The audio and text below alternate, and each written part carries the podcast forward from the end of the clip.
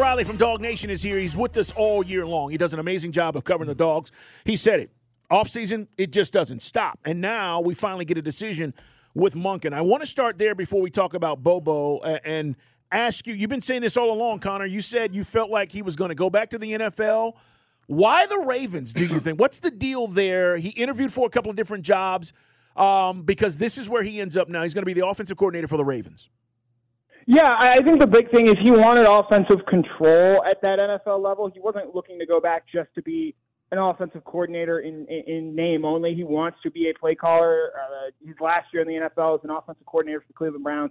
He was not the play caller, and needless to say, it didn't go very well. Uh, I think with Baltimore, look, it's an intriguing fit. Obviously, they have to figure out what they're going to do with Lamar Jackson, but if you look at the offensive personnel they have, I think two of the better skill players are tight ends and Mark Andrews and Isaiah Likely.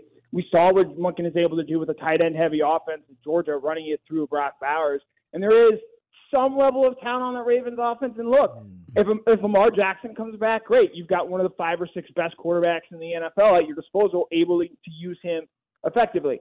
If, for example, the Ravens trade Lamar Jackson, let's say the Falcons give up three first round picks and, and trade, you sort of allow Monken to to reshape that offense more so in his image. So yes, there's some question about what's going to happen next with Lamar Jackson, but I think the either or scenarios there, either you have Lamar Jackson or you have a, a new look offense re, rebuilt around more draft picks. I think makes it an appealing job to Monken, and above all else, he is going to be the sole play caller there. He's not going to have to worry about John Harbaugh meddling in and, and having ideas there.